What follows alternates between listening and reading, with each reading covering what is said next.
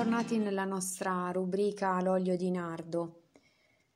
In questo periodo ehm, c'è molta confusione in merito all'identità sessuata. Le persone si chiedono se in effetti siamo degli esseri indifferenziati che poi la cultura plasma e modella, eh, così come l'educazione, al maschile o al femminile oppure se effettivamente c'è eh, in noi una, una, natura, c'è un'identità sessuata. E la volta scorsa abbiamo infatti ripercorso eh, un po' in termini filosofici e storico-culturali eh, questo dibattito tra sex e gender. Oggi invece vorrei continuare questo percorso, ma eh, in modo diverso e vedere se effettivamente eh, quali, ci sono delle differenze eh, tra il maschile e il femminile e eh, quali sono le conoscenze scientifiche che abbiamo oggi a riguardo. In effetti eh, dobbiamo partire un po' dal panorama ehm, in cui viviamo eh, e in cui si sta appunto discutendo in questo periodo eh, una, eh, come dire, eh, un, un, una situazione un po' particolare perché eh, elementi che prima si davano per scontati eh, oggi vengono messi in discussione. E stando in effetti al dibattito, come procederebbe Tommaso d'Aquino in maniera eh, logica, partendo appunto dai fatti e risalendo un po' alle, eh, alle questioni, noi oggi eh, possiamo dire che sembra che in noi eh, la sessualità sia composta da parti, anche in possibile contraddizione eh, tra di loro. Hm? La gender identity, la gender expression, eh, il sesso biologico, l'attrazione eh, sessuale, l'attrazione affettiva. Insomma, sembra che in noi ci sia una dimensione appunto di nome e genere eh, che sia frutto di condizionamento dei genitori o della società. Sembra che non ci siano differenze innate tra maschi e femmine, anzi che questi siano degli stereotipi culturali come eh, il giocare con le bambole per le femminucce, con il pallone o con le macchinine eh, per i maschietti. Sembra quindi che i genitori debbano lasciare eh, liberi i figli di scegliere il proprio genere. Si moltiplicano infatti i casi di, di cronaca in cui eh, anche personaggi dello spettacolo eh, o persone comuni affermano di crescere i propri figli eh, in modo eh, neutro. Ehm, e eh, come abbiamo visto però queste idee hanno uno, un'origine ben precisa. La scienza infatti non dice questo. Eh, L'unisex, potremmo dire, in biologia non esiste. La sessuazione maschile e femminile non è una scelta, non è nemmeno un prodotto della cultura, è un imprinting strutturale scritto in ogni cellula del nostro corpo. I cromosomi sessuali XX per la femmina e XX per il maschio, con la sintesi ormonale, quindi estrogeni, eh, testosterone eh, che sono collegati eh, a, a, questa, eh, costituiscono la sostanza genetica che regola e sviluppa la totalità della nostra corporeità. Possiamo dire in altre parole che dal sesso cromosomico che noi abbiamo da quando siamo organismi unicellulari, quindi quell'XX o quell'XY, deriva eh, via via il sesso gonadico, cioè il fatto che noi abbiamo eh, delle gonadi maschili e femminili che producono ormoni i quali non vanno solo eh, a ehm, modificare in un modo o in un altro eh, il nostro sesso fenotipico, cioè come ehm, appunto siamo eh, a livello di ehm, forma, no? potremmo dire anche morfologico al maschile o al femminile, a livello genitale, ma anche proprio a livello cerebrale. Negli ultimi decenni, infatti, grazie proprio allo sviluppo eh, nel campo delle cosiddette neuroscienze, sappiamo che il dimorfismo sessuale coinvolge tutto il corpo umano, cervello compreso. Eh, anzi, oggi possiamo proprio parlare di cervello sessuato intendendo che il cervello femminile e quello maschile presentano delle specificità anatomo-funzionali differenziative. Eh, le tecniche di neuroimaging funzionale eh, che ci permettono, potremmo dire, di eh, leggere, di fotografare le aree cerebrali coinvolte durante l'esecuzione di un determinato compito, lo svolgimento eh, di una funzione, eh, ci indicano che cervello femminile e maschile hanno delle specificità proprie. Eh, in realtà eh, già gli studi della psicologia del comportamento fin dagli anni 30 ci avevano descritto una personalità maschile e una femminile caratterizzate da modi differenti eh, di costruire il pensiero eh, ci descrivevano una modalità lineare per i maschi e una circolare per le femmine. Pensiero lineare significa preferenza per una condotta di gestione di un solo compito per volta, concreto o astratto, mentre invece pensiero circolare significa gestione contemporanea di più compiti o funzioni. Quante volte ehm, diciamo che eh, le donne sono multitasking, mm? è un po' questo. E tutti noi del resto abbiamo eh, presenti eh, episodi anche eh, comico-grotteschi in cui l'altro sesso viene descritto in modo incomprensibile e totalmente altro eh, da sé. Queste differenze non sono solo convenzionali, ma significative, cioè di significato e sono fisiche, strutturali, relazionali, eh, affettive. Ricorderete sicuramente uno dei primissimi libri ehm, che eh, trattava eh, in maniera anche eh, simpatica ma molto concreta questa differenza tra il maschile e il femminile, no? gli uomini vengono da Marte, le donne da Venere ehm, dove appunto questi marziani erano eh, duri e le venusiane morbide, ma eh, come diceva questo testo famosissimo, le differenze si integravano vicendevolmente in modo magico e perfetto. Ehm, ecco, il fatto che l'uomo e la donna risultino complementari sul piano biofisico offre un'indicazione sul fatto che la struttura complementare è presente e operante anche sotto il profilo psicologico affettivo. L'altro non è un'alterità assimilabile, ma eh, diversità che si esprime al meglio quando viene confermato dal simmetrico che gli sta eh, di fronte. Potremmo dire che l'io maschile eh, si avverte tale al cospetto femminile, che gli fa quindi da specchio, eh, che lo fa riconoscere differente.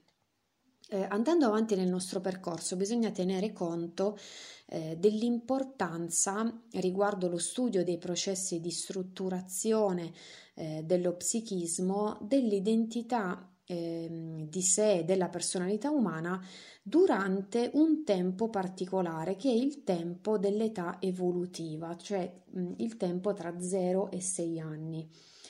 Eh, questo è un, um, è un, aspetto molto importante perché tra l'altro eh, entra in gioco un aspetto fondamentale eh, dell'educare.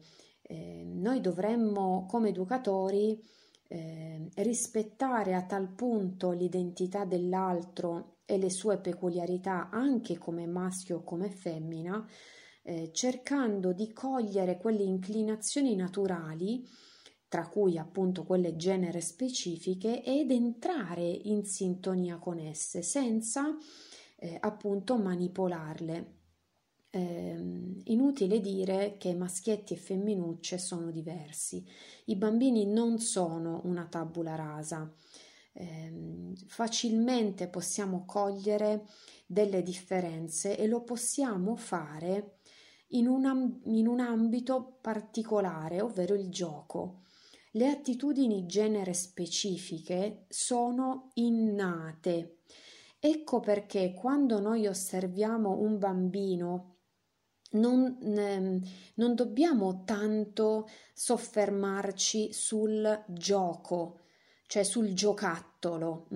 Eh, se gioca con le bambole, allora è, è, è femmina, se gioca con il camion, no, non è assolutamente questo perché questo si colloca all'interno eh, delle predilezioni individuali che possono anche variare in base a una serie di elementi familiari, caratteriali e quant'altro, ma li possiamo osservare dal modo di giocare.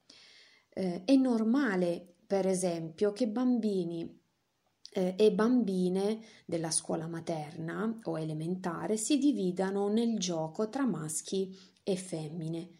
E questo è spontaneo e pensate è un fenomeno presente in tutte le culture.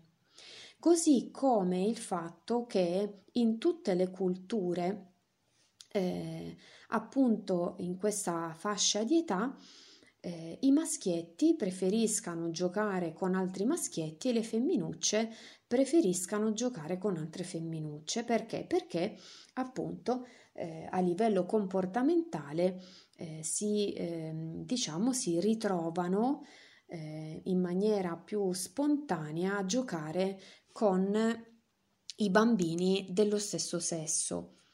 Ci sono vari studi che mostrano le differenze tra eh, i, bambini e le bambine fin da quando sono eh, piccolissimi. Questo ehm, riguarda la, anche diciamo, la sfera sensoriale. Per esempio, ehm, osservare i volti è la prima attività che una bimba compie spinta dal suo cervello femminile.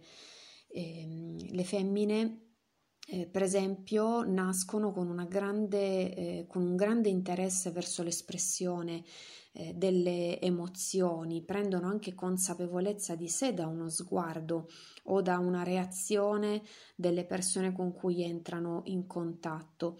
E ehm, dagli studi emerge come eh, prediligano fin da piccolissimi, quindi fin da, fin da neonate, potremmo dire, ehm, passino più tempo a guardare il volto piuttosto che ehm, oggetti eh, di movimento o le, mm, che, so, oggetti che suonano eh, come invece prediligono fare i maschietti, motivo per cui forse alle femminucce eh, tendenzialmente piacciono di più le bambole, ma ripeto questo è eh, piuttosto accidentale. Anche nell'ascolto c'è una differenza sensoriale importante, pensate che le bambine riescono ad udire e valutare una gamma di frequenze vocali più ampia rispetto ai maschietti, eh, per cui la bambina tende a cogliere il tono della voce, mentre invece il maschietto ha bisogno, diciamo, che si alzi il volume. Eh, e per quanto riguarda eh, l'intelligenza, molto interessante vedere come eh, gli studi evidenzino che ehm, l'elaborazione dell'informazione nel maschio e nella femmina è diversa proprio perché la massa cerebrale ehm, è eh, diversa e quindi nei maschi eh, ci sono molti neuroni, la cosiddetta ma- materia grigia, mentre invece nelle femmine c'è molta materia bianca, cioè la glia, quel tessuto che connette le varie parti. Ehm, e, e, quindi questo, eh, diciamo, ehm, fa sì che nelle femmine eh, appunto eh, ci sia una rete associativa maggiore e quindi eh, abbiano migliori capacità, ad esempio in attività come il linguaggio, mentre negli uomini, eh, poiché eh, hanno più materia grigia, eh, pare che ci sia una propensione maggiore nell'elaborare le informazioni. Mm.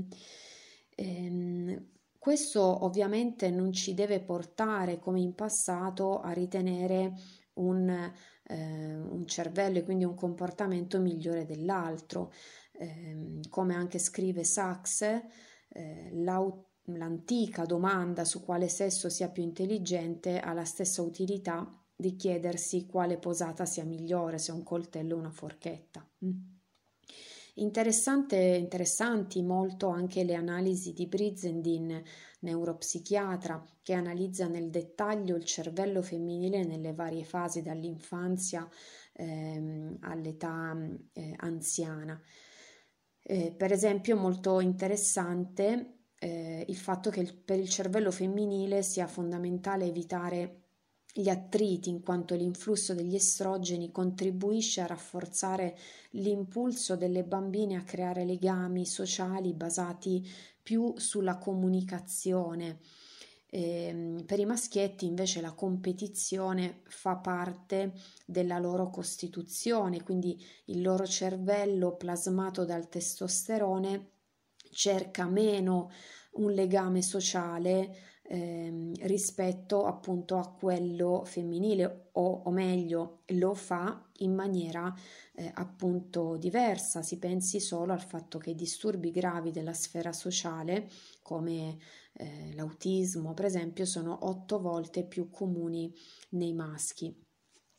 E, ehm, infine, anche eh, a me, appunto, da donna, eh, ha sempre colpito eh, una caratteristica anche eh, del, di, questa, di questa competizione, dove appunto mentre nel maschio eh, sembra prevalere, almeno apparentemente, una maggiore aggressività perché eh, appunto c'è una fisicità eh, più spiccata nel fare la lotta e nell'arrivare alle mani, eh, le femmine s- sembrano meno aggressive eh, in quanto appunto non mettono a tappeto l'altro, ma in realtà la loro aggressività si manifesta in quello che appunto Brizendin chiama cervello tirannico, ovvero nel tentativo di prevaricare l'altro ehm, e quindi di metterlo a tappeto in altro modo. Ecco, questi sono solo degli spunti eh, che ho eh, voluto ehm, appunto condividere con voi eh, per mm, mostrare mm, almeno che per ecco, dare degli spunti, se non altro di approfondimento, eh, perché oggi gli studi a riguardo sono anche eh, sono numerosi, sono molto interessanti. Eh, il problema è che mm, nel momento in cui il dibattito è compromesso eh, questa volta sì da visioni ideologiche che non ci permettono nemmeno di eh, fare scienza, quindi in modo adeguato, chiaramente ehm, le cose si complicano e in qualche modo anche ehm, questo, questo aspetto così importante, ripeto, a livello scientifico, senza precomprensioni, eh, rimane in qualche modo limitato proprio perché, eh, ripeto, compromesso da eh, un, una certa spinta ideologica. Io vi ringrazio dell'ascolto, mi fermo qui, vi aspetto eh, al prossimo appuntamento dell'olio di nardo.